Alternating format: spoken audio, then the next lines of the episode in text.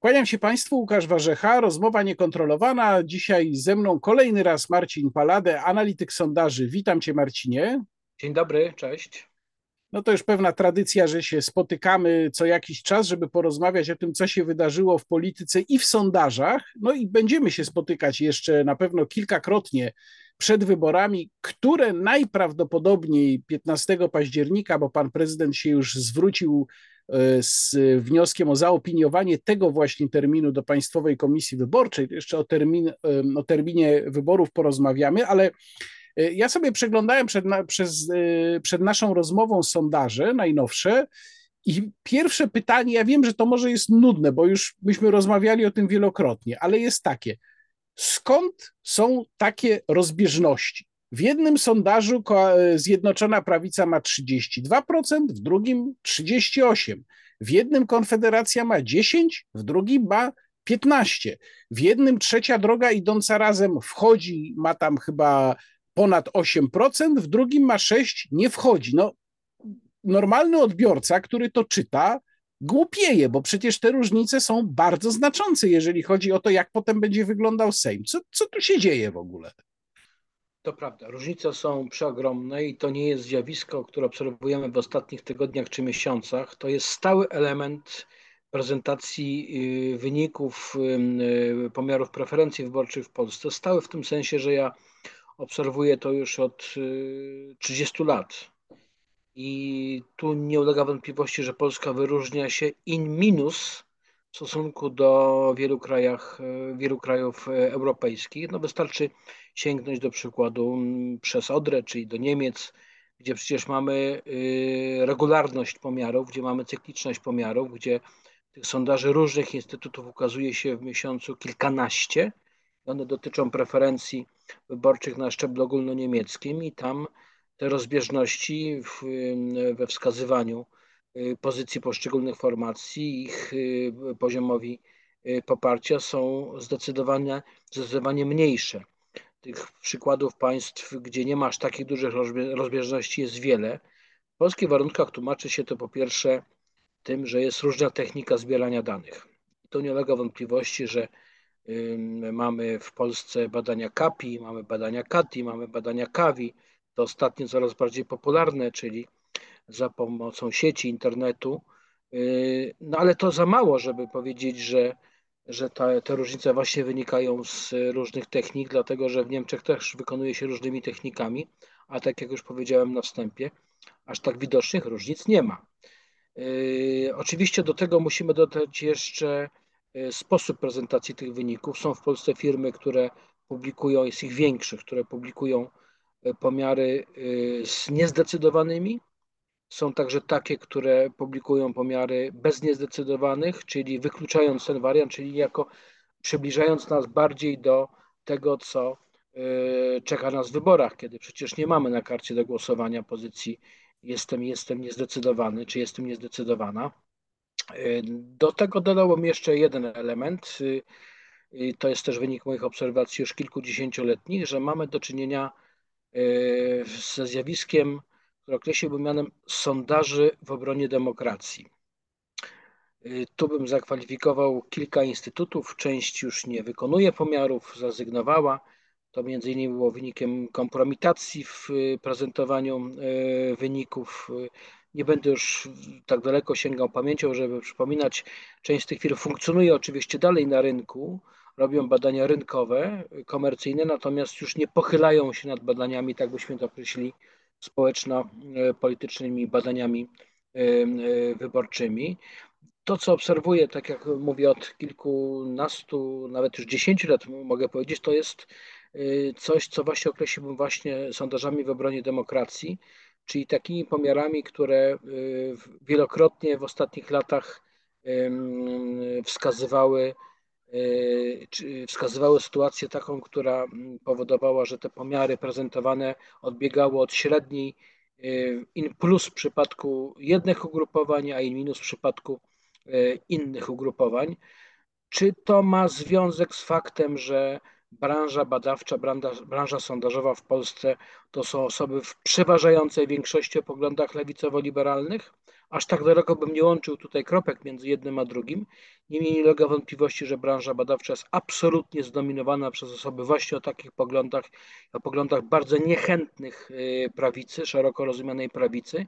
Mam nadzieję, że to nigdy na, tych, na przestrzeni ostatnich kilkunastu czy kilkudziesięciu lat nie miało wpływu, wpływu na prezentowane wyniki sondaży, aczkolwiek y, można by przytoczyć y, szereg takich pomiarów, w tym na tej ostatniej prostej tych sondaży przedwyborczych, gdzie mieliśmy daleko idącą zbieżność między, między mm, takim oto zjawiskiem, że nadreprezentowane były w tych pomiarach y, ugrupowania liberalne i lewicowe, a niedoreprezentowane prawicowe, co przy weryfikacji kilka dni później wyniku wyborów no, pokazywało jednak, że ten skręt, nazwijmy to centrowo-lewicowy, był zbyt w przypadku kilku sondażowni obecny. Jeszcze dodam jedną rzecz, co jest też widoczne w ostatnich latach, żeby nie tylko klasyfikować z tym hasłem sondaże w obronie demokracji, ale też jest yy, druga grupa sondaży, która się pojawiła. To są sondaże takie, które określiłbym mianem yy, pobudzających, czy też prezentujących rzeczywistość, która też nieco odbiega e, od tej, którą, z którą mamy namacalnie do czynienia e, na co dzień. To jest przynajmniej jedna firma, której nazwy też nie wymienię, ale która bardzo mocno związana jest z obecnym obozem rządowym i która e, serwuje dosyć często wyniki sondaży, które odbiegają od zasadniczej, od średniej i które w jakimś sensie kreują nie tyle obecną rzeczywistość, co starają się też wykreować tą rzeczywistość, która jest dopiero przed nami.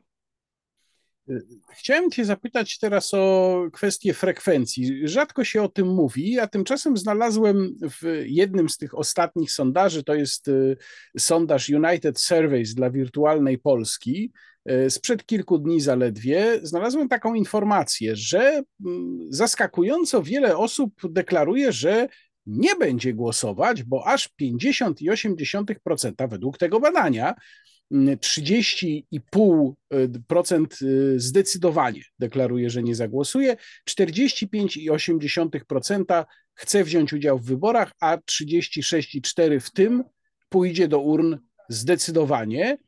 Y, prawdę mówiąc, dawno nie sprawdzałem badań dotyczących frekwencji, ale miałem w głowie takie sprzed kilku miesięcy, gdzie chęć wzięcia udziału w wyborach deklarowało ponad 60%, czyli no, w ogóle dużo, dużo więcej niż wynika z tego badania.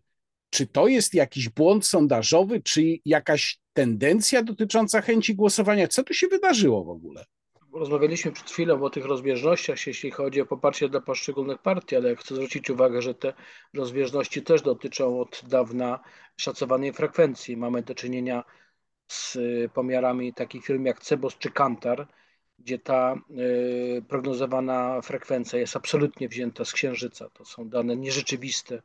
To są często y, szacunki na poziomie 70% i więcej. To wiemy w polskich warunkach absolutnie niewykonalne. Mm, to też oczywiście powoduje, że mamy wypaczone wyniki takich pomiarów. Y, w tej chwili to, o czym rozmawiamy, czyli ta frekwencja 40 kilka procent, widoczna w kilku pomiarach lipcowych, to jest raczej wynik tego, że w ogóle w lipcu czy w sierpniu należy podchodzić z dużą ostrożnością do pomiarów, ze względu na to, że to jest okres wakacyjny, urlopowy. No i że możemy mieć pewne zaburzenia, jeśli chodzi o, o mm, możliwość osiągnięcia takiej pełnej reprezentacji y, w próbie badawczej. Wobec tego ja bym sugerował się raczej y, tymi prognozami frekwencji w badaniach wrześniowych i myślę, że to, co widzieliśmy jeszcze przed okresem wakacyjno-urlopowym, czyli w maju, czerwcu, to deklaracje na poziomie 55, nawet 60 czy 60 kilku procent, to jest to, czego możemy się spodziewać w wyborach 15 października.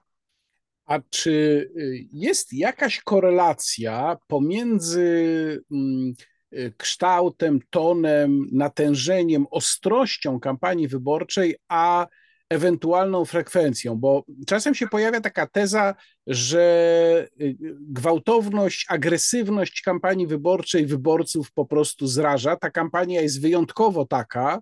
No mam wrażenie, że w ogóle każda kolejna jest jeszcze bardziej, natomiast tutaj ze względu na różne czynniki, wojnę na Ukrainie, mm, mam wrażenie, że ta, ta ostrość zarzutów stawianych, ich, ich y, powaga, chociaż one się dewaluują, jest wyjątkowo daleko posunięta. Więc właśnie, czy to może być tak, że część wyborców to po prostu zrazi, rzucą wszystkim, powiedzą, jak tak, to ja nie idę, zostaję w domu?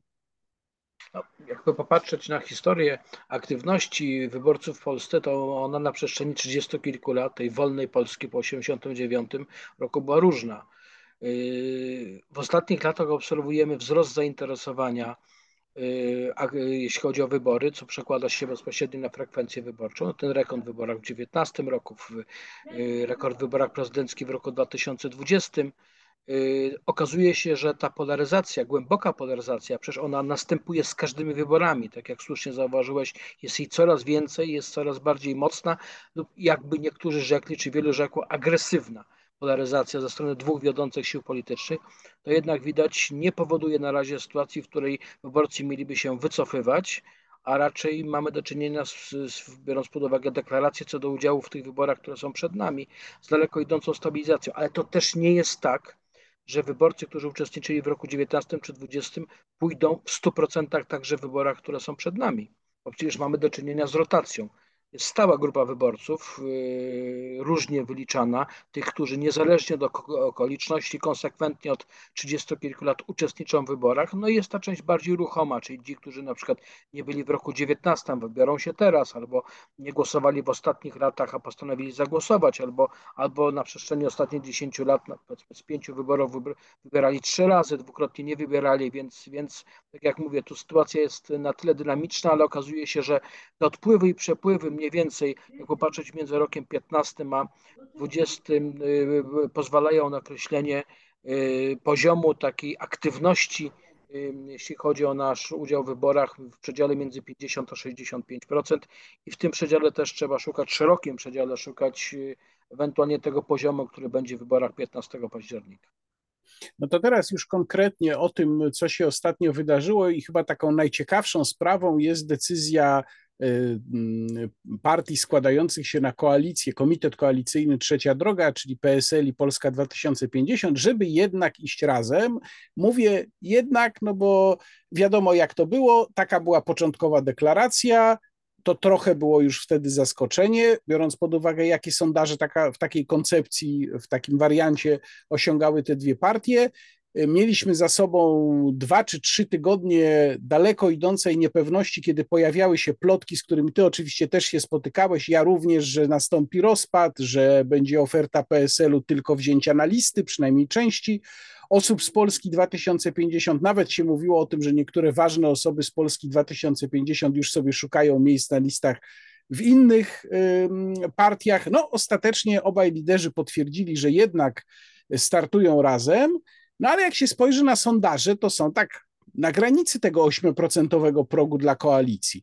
E, czy to jest Twoim zdaniem słuszna decyzja? Co się stanie, jeżeli, dajmy na to, ten komitet koalicyjny zdobędzie 7,5% głosów? Jakie to będzie miało konsekwencje dla podziału mandatów w Sejmie?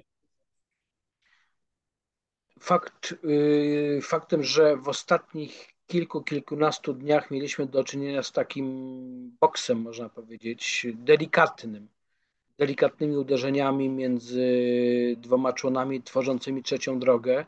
To był taki element, moim zdaniem, przepychanki o nie tyle o ostateczny kształt, ale przede wszystkim o to, kto będzie tym podmiotem, który może trochę więcej od tego drugiego nie ulega wątpliwości, że jeśli chodzi o kwestie struktur, zbierania podpisów, y, rozpoznawalnych nazwisk, to tutaj więcej atutów, zdecydowanie więcej atutów jest po stronie PSL Koalicji Polskiej. PL 2050 to jest stosunkowo młoda partia, która się buduje, aczkolwiek y, swoją świeżość zatraciła, czy swoje dziewictwo polityczne zatraciła już dawno i teraz próbuje się odnaleźć w nowych warunkach ten sojusz, który obserwujemy y, od kilku miesięcy, zapowiedziany, przypomnę, przecież y, wczesną wiosną, to jest y, konsekwencja takiego, a nie innego układu na scenie politycznej. Warunki zaproponowane przez Donalda Tuska, czyli takiej wielkiej listy, czy jednej listy opozycji, nie odpowiadały zarówno liderom PL 2050, jak i PSL-owi, bo to de facto prowadziłoby do sytuacji kompletnej marginalizacji obu ugrupowań i absolutnej dominacji Donalda Tuska i Koalicji Obywatelskiej. Stąd ten wariant o tym, żeby spróbować skleić coś, co byłoby szeroko rozumianym, umiarkowanym centrum. Z dużymi przygodami, o czym mówimy w, w ostatnich dniach i e, tygodniach. Na razie mamy deklarację, że będzie to jednak koalicja wyborcza, którą będzie obowiązywał próg 8%. E, Wiemy też, że mm, obie strony zaakceptowały sytuację, w której środowisko porozumienia, czyli dawny człon Zjednoczonej Prawicy, w tej wersji szczątkowej, której ale jednak wchodzi do, do e, trzeciej drogi i wiemy, że nie weszła do tej trzeciej drogi Agorunia, która będzie prawdopodobnie startowała w tej sytuacji samodzielnie, czy próbowała startować e, samodzielnie e, w wyborach, no to oznacza, że generalnie chyba mamy już za sobą ostatecznie te transfery, które były różnych mniejszych czy większych środowisk i ze strony liderów obu tych formacji trzeciej drogi będzie próba stabilizacji po tym, co oglądaliśmy w ostatnich dniach yy, kilku czy kilkunastu i, i będzie oczekiwanie na te sondaże sierpniowe. Od razu powiem, nie będzie ich dużo, bo jak popatrzeć w kalendarz, to mamy już koniec prawie pierwszej dekady sierpnia, a na razie na dobrą sprawę, no poza sondażami, które ja traktuję tak z przymrużeniem oka i nawet nie wliczam ich do średniej, to nie okazały się żadne sondaże poważnych firm yy, badawczych. To oznacza, że w zasadzie w krótkim czasie, bo te sondaże pojawią się gdzieś w okolicach 10, 15 i po 15 sierpnia. W krótkim czasie e, liderzy trzeciej drogi będą musieli na podstawie tych sondaży ostatecznie zdecydować, bo przecież ten moment rejestracji zbliża się też wielkimi krokami e, Komitetu Wyborczych, zdecydować w jakiej formule ostatecznie e, wystartują w wyborach nie ulega wątpliwości, że ta formacja jest blisko progu wyborczego, bo te 10-11%, które w tej chwili mamy w sondażach, bo tak trzeba liczyć przy odrzuceniu tych y, no, pomiarów, co do których mam wątpliwości, pokazujących, że to poparcie jest na poziomie 5 czy 8%, nie jest z całą pewnością, no to ta formacja musi ostatecznie podjąć decyzję, no mając świadomość tego, że spadek poniżej 8% to jest bardzo duża komplikacja dla szeroko rozumianego tak zwanego obozu demokratycznego. Jak mógłbym to zaprezentować w, w mandatach Państwu, to wygląda tak, że na dzisiaj to, te 10-11% poparcia dla trzeciej drogi przekłada się mniej więcej na 40-40 kilka mandatów w Sejmie, zakładając, że to poparcie dla PiSu jest w granicach 35%, nie przekracza 30% dla Koalicji Obywatelskiej, nie jest to wynik dwucyfrowy, dwucyfrowy dla lewicy i gdzieś ta konfederacja jest na poziomie około 14%. No ale w sytuacji, w której trzecia droga nie wzięłaby progu, no to mamy te 40 kilka procent, które będą przecież dzielone w okręgach wyborczych, tak? No bo ten komitet nie będzie uprawniony do partycypowania w podziale mandatów i te mandaty y, rozłożyłyby się wtedy na głównie PiS i Koalicja Obywatelska jako największe formacje, ale też beneficjentem nieprzekroczenia progu wyborczego byłaby Konfederacja i w bardzo, ale to bardzo niewielkim stopniu e, Lewica. Co to zmieniałoby w układzie? No, zmieniałoby nic na plus z całą pewnością dla tak zwanego obozu demokratycznego, bo e, oznaczałoby de facto, że przy dominacji e, Koalicji Obywatelskiej, która miała zapewne ponad 30% poparcia, to byłoby niespełna 200 mandatów, około, około 200 mandatów byłoby dla, dla PiS Zjednoczonej Prawicy, y, kilkanaście mandatów do 20 byłoby dla y, Lewicy, no i te 40, 40 kilka mandatów dla Konfederacji, czyli dalej mielibyśmy to, co widzimy od kilku miesięcy, czyli pad, y, niemożność sformowania większościowej koalicji sejmowo-rządowej. Czyli raczej nie rozważasz takiego wariantu, że przez niewejście trzeciej drogi do Sejmu e, Zjednoczonej Prawicy może się udać zdobyć większość ponownie. To raczej jest mało prawdopodobne. To jest bardzo mało prawdopodobne, biorąc pod uwagę, że w tej chwili mm, szacuje, e, szacując mandaty dla, dla PiSu Zjednoczonej Prawicy po wyborach, to określiłbym to w przedziale między, między 180, a 190 kilka maksymalnie, no to oznacza, że to jest 40 kilka do 50 mandatów, które by Zjednoczonej Prawicy brakowało, a tutaj mówimy o podziale 40 kilku mandatów trzeciej drogi i tak nie wszystkie nie wszystkie przypadłyby w tym podziale Prawo i Sprawiedliwości. Wobec tego no, PiS mógłby się wzbogacić o te kilkanaście mandatów i dotrzeć do poziomu może 205, może 208 mandatów, ale to cały czas brakowałoby przecież niespełna 30 mandatów do większości, czyli, czyli byłaby perspektywa ewentualnie przejmowania bądź to częściowo posłów Konfederacji, albo próba zaproponowania szerokiej koalicji właśnie z Konfederacją. Jaka jest sytuacja wyborcza Koalicji Obywatelskiej? Politycy Koalicji Obywatelskiej wjechali na taką falę entuzjazmu po marszu 4 czerwca. No i rzeczywiście wydawało się, że w sondażach ten marsz się jakoś odbił, ale jak duży to był efekt i czy on nadal trwa? Istotnie, y, jeszcze w trakcie przygotowań do marszu 4 czerwca, zwanego też Wielkim Marszem 4 czerwca, przez środowiska i organizujące i, i to otoczenie medialne, y, obserwowaliśmy zjawisko odchodzenia części wyborców od trzeciej drogi i lewicy i wzmacniania się przez to koalicji obywatelskiej. I to w drugiej połowie czerwca, już po marszu, po tym wydarzeniu, przełożyło się na jeszcze y, y, większy wzrost poparcia dla koalicji obywatelskiej, efektem czego koalicja obywatelska przekroczyła poziom poparcia na poziomie 30, dotarła mniej więcej do 31% no, sprowadzając y, o te 3-4 punkty niżej trzecią drogę i powodując także spadek poparcia dla lewicy, ale ta idylla, tak byśmy to określili, nie trwała zbyt długo, dlatego że sondaże lipcowe już skorygowały ten ruch w dużej mierze, skorygowały ten ruch z czerwca, dlatego że ta średnia, y, jeśli chodzi o poparcie dla koalicji obywatelskiej, spadła w lipcu o 2 punkty procentowe i co istotne, lekko poprawiły się notowania zarówno trzeciej drogi, jak i lewicy. Wobec tego najpierw był ten ruch od tych dwóch ugrupowań w kierunku koalicji obywatelskiej, części tych wyborców, a w lipcu nastąpiło już, jak powiem, trochę zjawisko odwrotne, czyli część tych wyborców, która porzuciła swoje ugrupowania,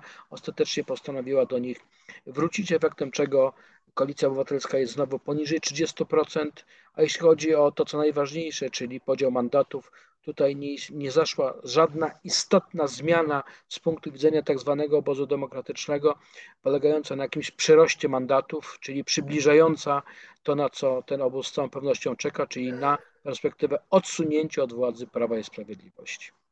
A czy Donald Tusk nie zaryzykował za dużo, zapowiadając e, w kontekście sprawy pani Joanny z Krakowa, zapowiadając e, marsz miliona serc, no bo to się wydaje już naprawdę bardzo, bardzo wysokim zagraniem. Ja rozumiem, że to trochę było zrobione na kanwie właśnie marszu 4 czerwca, który okazał się rzeczywiście dosyć dużym sukcesem, no ale jeżeli się tak wysoko licytuje, to bardzo łatwo przelicytować i potem będzie słabo to wyglądało, jeżeli tego miliona nie będzie. A prawdę mówiąc, jakoś trudno mi to sobie wyobrazić. Czy w ogóle tego typu ruchy, zapowiedzi, e, próby mm, budowania poparcia na takich historiach, jak historia pani Joanny, czy to w ogóle ma jakikolwiek efekt, jeżeli chodzi o poparcie?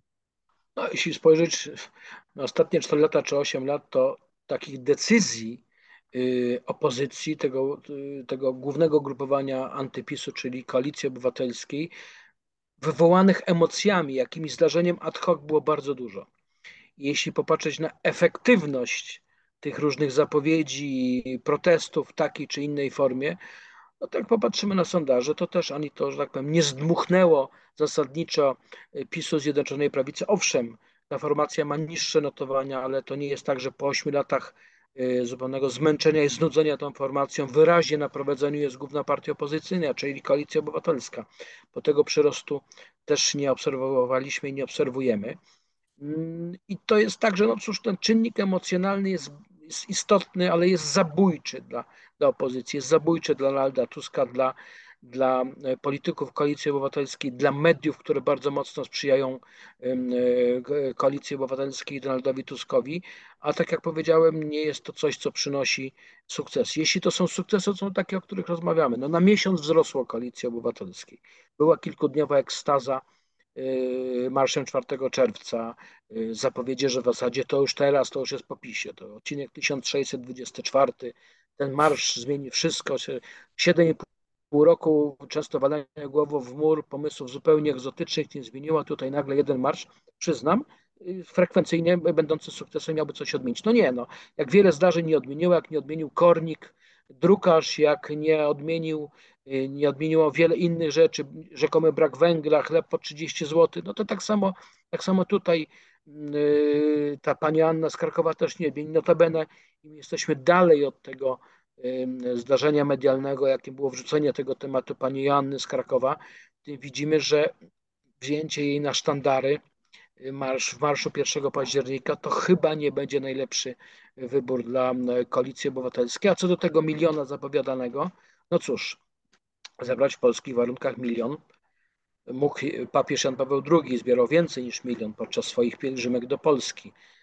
Ale jeśli przyjmiemy założenie, tak, nazwijmy to trochę czysto humorystycznie, że każdy z uczestników, który był, stawił się 1 czerwca, oprócz swojego serca y, będzie w stanie sobie nakleić jeszcze dwa serca y, na swoje ubranie, no to licząc te serca, z całą pewnością ten milion może się zebrać. Natomiast biorąc pod uwagę faktycznie tych uczestników, to moim zdaniem jest to zjawisko absolutnie niemożliwe. Gdyby Donald Tusk licytował trochę, trochę inaczej, czyli wyszedł z poziomu pół miliona, to być może te pół miliona formacja no, idąca po wadze, aspirująca do tego, żeby rządzić ponownie w Polsce, byłaby w stanie y, zgromadzić, ale milion to jest wynik absolutnie moim zdaniem nieosiągalny.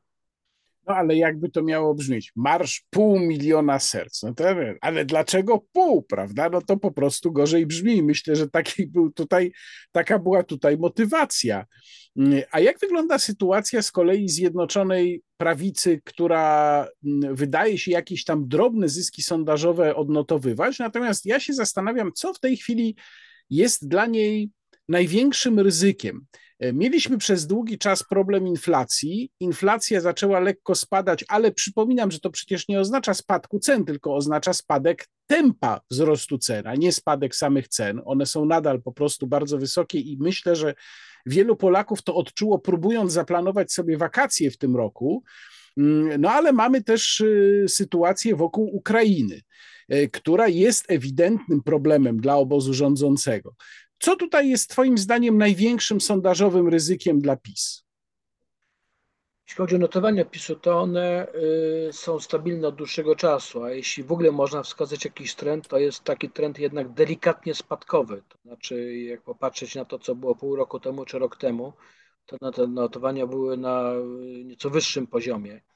Y, to jest tak, że te zabiegi, które obserwujemy w ostatnich miesiącach, przez y, sztab y, Prawa i Sprawiedliwości, przez kierownictwo Prawa i Sprawiedliwości Zjednoczonej Prawicy nie przynoszą y, żadnego efektu w sensie wzrostu popularności tej formacji. I myślę, że to jest w dużej mierze wynik braku zrozumienia dla sytuacji, w której ta formacja się znalazła. I to jest efekt braku refleksji, czy też zamknięcia pewnej bańce informacyjnej przez sztabowców PiSu, przez wielu polityków PiSu, którzy żyją y, Polską i wyborami w roku 2015, czy nawet y, Polską wyborami w roku 2019, przedłużając to nawet na prezydenckie w roku 2020. Tak jakby Polska się nie zmieniła, y, Polacy się nie zmienili w tym czasie, tak jakby generalnie wszystko zastygło. Polska 2015 Y, plus y, program 500, 13-14 emerytura, kilka socjalnych dodatków i w zasadzie y, to jest to, co serwuje nam Zjednoczona Prawica, Prawo i Sprawiedliwość, mówiąc, że przecież zrobiliśmy, możecie nam zawierzyć, będziemy dalej starali się reformować Polskę. Tymczasem mieliśmy po drodze COVID, mieliśmy po drodze i mamy wciąż wojnę za naszą południowo-wschodnią granicą. Jest też to, czego zupełnie nie zauważają politycy Prawa i Sprawiedliwości, czyli naturalne zmęczenie formacją, która rządzi od 8 lat. A ponieważ każdego dnia otrzymujemy informacje, w jaki sposób y, funkcjonują struktury partyjne, jak wygląda sytuacja w spółkach Skarbu Państwa, y, to z siłą rzeczy te Y, informacje docierają do tych wyborców, którzy bardziej sytuują się po środku, który, których umiejętnie Prawo i Sprawiedliwość i Zjednoczona Prawica zagospodarowały w wyborach w roku 19 i bez tych wyborców z całą pewnością nie byłoby też sukcesu Andrzeja Dudy i jego reelekcji w roku 2020. Natomiast ci wyborcy zostali w dużej mierze przez Prawo i Sprawiedliwość Zjednoczoną Prawicę porzuceni. Dlaczego zostali porzuceni? No, dlatego, że jak obserwujemy ostatnie kilka lat komunikowania się PiSu z wyborcami, to w dużej mierze to jest wyłącznie komunikowanie się z tym najtwardszym elektoratem. Y, to jest też wybór, który został dokonany przez y, media związane z, y, z PiSem, z rządzącymi, żeby właśnie w oparciu o taki przekaz docierać do Polaków. Tymczasem wiemy dobrze, że taki przekaz owszem pozwala na utrzymanie tych 30 kilku procent, które obserwujemy w tej chwili w sondażach, natomiast absolutnie daje, nie daje gwarancji, żeby sięgać po tych wyborców, którzy są eks-wyborcami PiSu, czy też gdzieś są w tej poczekalni Y, politycznej i czekają na sygnał na to, żeby, żeby, żeby ich przyciągnąć. Nie wydaje mi się, żeby w następnym okresie tym do wyborów nastąpiła korekta. Y, sądząc po wypowiedziach lidera, czy liderów Prawa i Sprawiedliwości, będzie próba zaostrzenia języka, zaostrzenia narracji, grania na polaryzację, no bo rozumiem, że sztabowcy Nowogrodzkiej wychodzą z założenia, że skoro tyle razy udało się na polaryzacji wygrać wybory, to uda się też i tym razem. No, nie biorąc pod uwagę właśnie tego efektu upływu czasu, zmęczenia e, Prawem i Sprawiedliwością, szeregu innych elementów, które nie pozwalają już na tak łatwe łowienie właśnie wśród tych wyborców środkach, którzy mają przynajmniej dwie alternatywy w wyborach.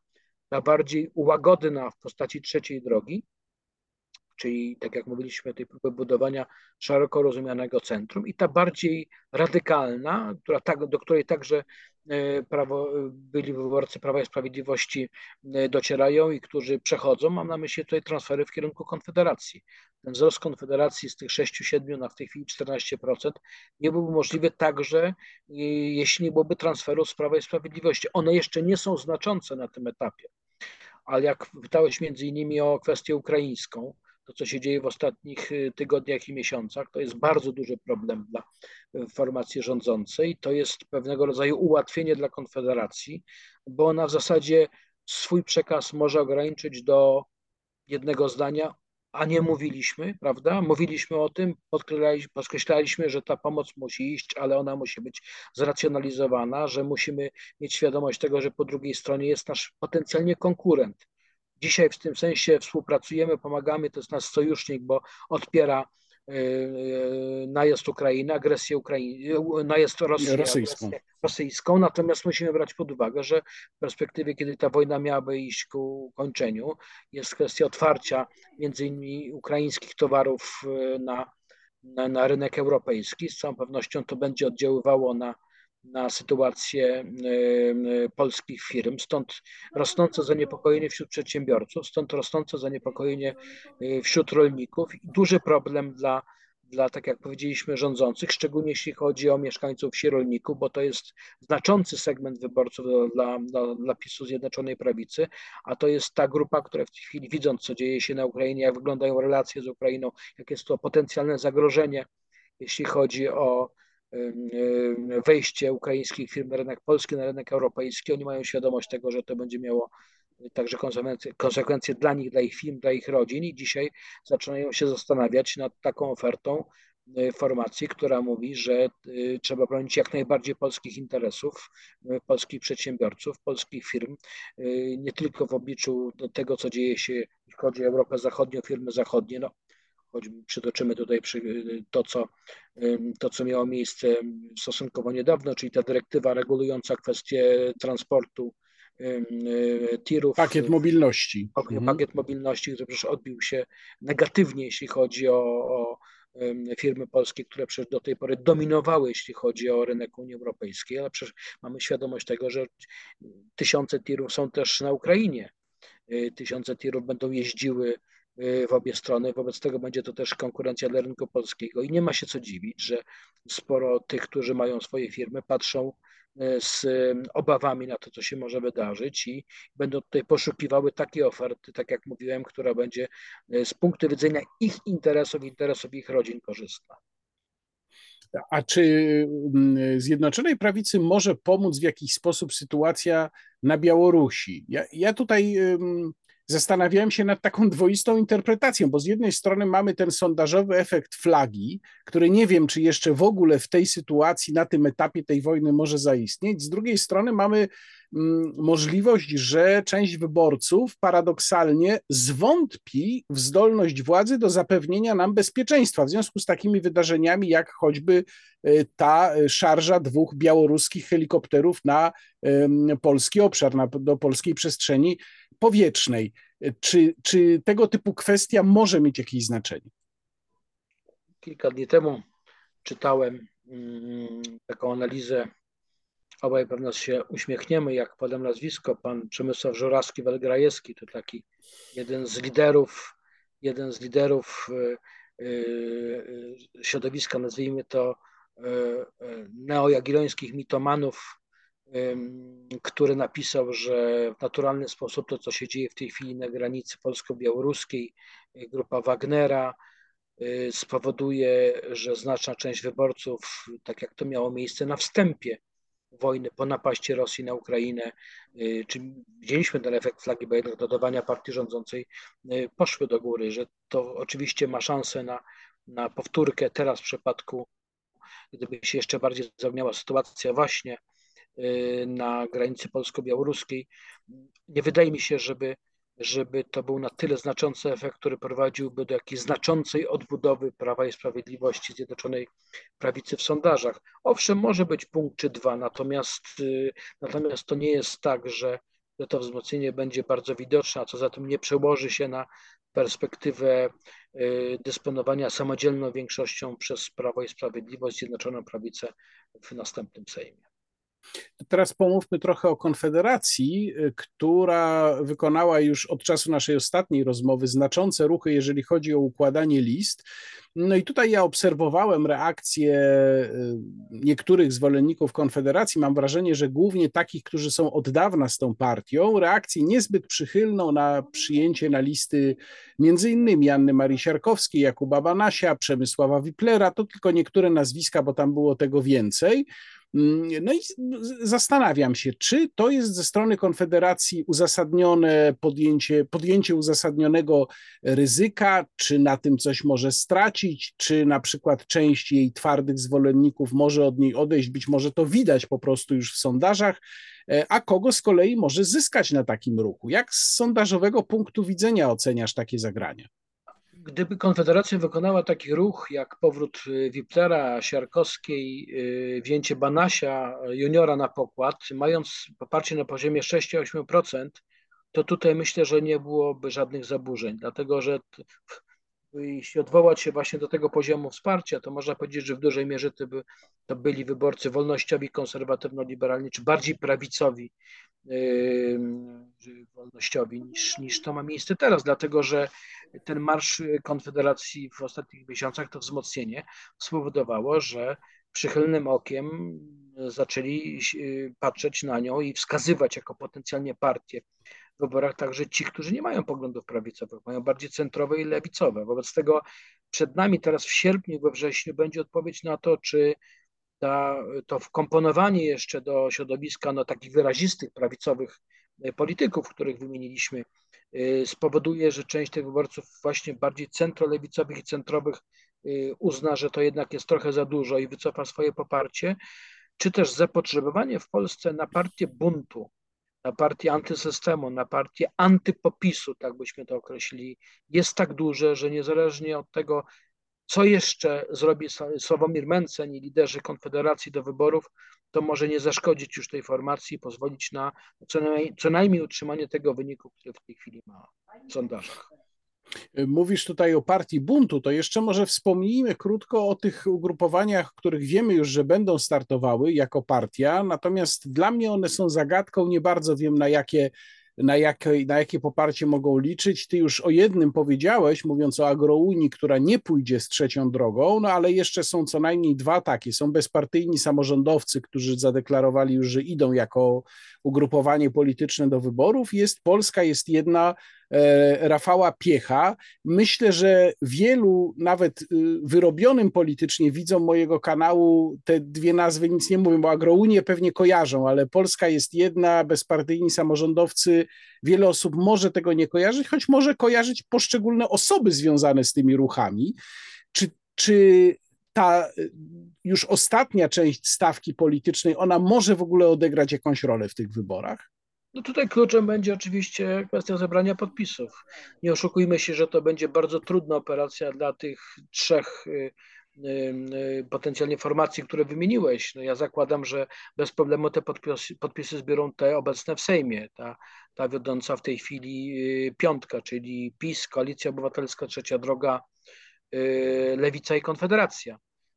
Natomiast y, nie wiem, czy zrobi to Agrounia, czy posiada struktury pozwalające na to, żeby zarejestrować się w skali całego kraju. Zobaczymy, czy zrobią to bezpartyjni samorządowcy, którzy są mocni w części zachodniej.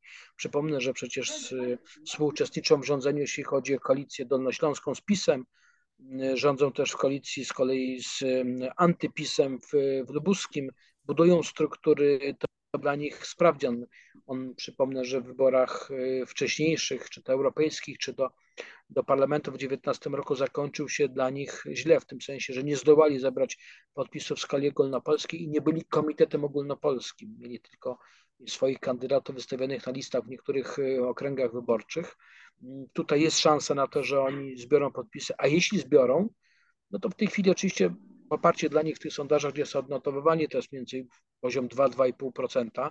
Natomiast musimy mieć świadomość tego, że oni mogą jeszcze łowić. Tutaj bym wskazywał y, przede wszystkim na y, trzecią drogę, czyli na tych wyborców bardziej takich centrowych, wyborców środka, bo myślę, że oni też z taką ofertą właśnie umiarkowanej formacji prosamorządowej będą szli do wyborów. Te środowiska samorządowe, czy też nastawienie prosamorządowe jest obecne właśnie wśród części wyborców trzeciej drogi, stąd możliwe ewentualne transfery, ale też nie wykluczyłbym tego, że bezpartyjni samorządowcy mogliby zyskać część poparcia z koalicji obywatelskiej, dlatego że ten, ten człon samorządowy też jest tam obecny i po prostu części wyborców y, koalicji obywatelskiej ci bezpartyjni samorządowcy mogą się mylić z inicjatywą Rafała Trzaskowskiego, czyli tego porozumienia samorządowców głównie wielkich miast. Co do tego trzeciego podmiotu ostatniego, y, Polska jest jedna, to tutaj mogę powiedzieć, że nie spodziewam się, żeby to środowisko, które moim zdaniem nie ma struktury, czy też ma słabe struktury,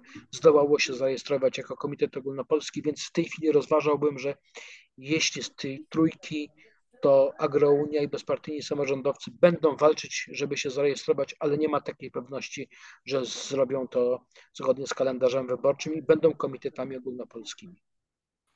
Pytanie o Senat, jeszcze w kontekście Konfederacji również. No z jednej strony mamy niejasną sytuację cały czas wokół tak zwanego paktu senackiego na opozycji, ale ja też się zastanawiam, co Konfederacja w tej sprawie zrobi. Konfederacja w poprzednich wyborach Senat sobie właściwie odpuściła. Mm, w tych wyborach na razie nie ma jasności, są sygnały, że będą kandydaci do Senatu, ale jak to w ogóle wygląda w przypadku wyborów w okręgach jednomandatowych? No takimi są wybory do Senatu. Czy taka formacja jak Konfederacja, generalnie rzecz biorąc, ma sens, ma, ma szansę? Oczywiście zgoda, że w 2019 roku Konfederacja, yy, można powiedzieć w dużej mierze, nie, nie zainteresowała się yy, elekcją senacką, natomiast y, wszystko wskazuje na to, że w tych wyborach, które są przed nami, y, jednak w, w kilku czy kilkunastu okręgach wyborczych będą kandydaci Konfederacji.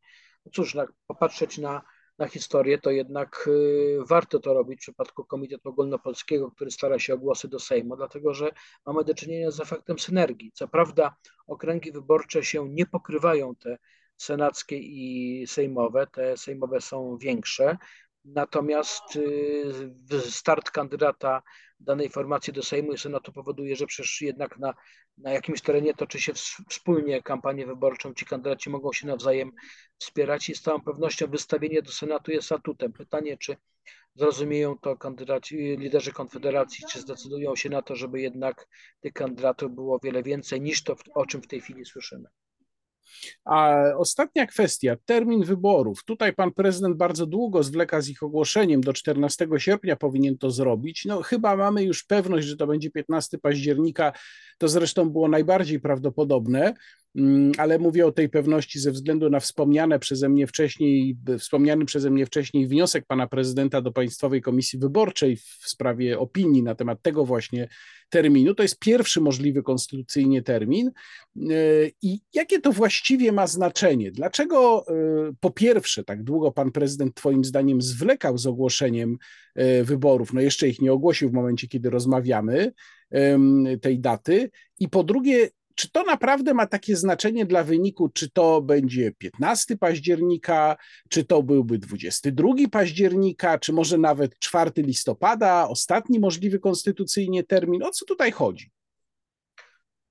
Jeśli chodzi o pierwszą kwestię, no to jest mi trudno odpowiedzieć, yy, co powoduje, że pan prezydent yy, tak długo zwleka z ogłoszeniem Przepraszam, nie czwarty, jest... powiedziałem 4 listopada, sprawdziłem to 5 listopada, piąty, nie czwarty. Piąty, tak, tak, być piąty. może pan prezydent y, w ten sposób y, no, próbuje pokazać, że jednak y, ważnym elementem obozu Zjednoczonej Prawicy i że wbrew temu, w jaki sposób był wielokrotnie traktowany przez Nowogrodzką od czasu objęcia funkcji prezydenta, czyli po roku 2015, no jednak taka decyzja, choćby jak znaczenie daty jest w jego gestii. Tutaj, nazwijmy to, Nowogrodzka musi się nieco liczyć z faktem, że jednak to Andrzej Duda zasiada, to on będzie podejmował decyzję, jeśli chodzi o datę wyborów. Natomiast jeśli chodzi o, o tę drugą kwestię, no to moim zdaniem z punktu widzenia obozu rządzącego, y, któremu w tej kampanii na razie wyraźnie nie idzie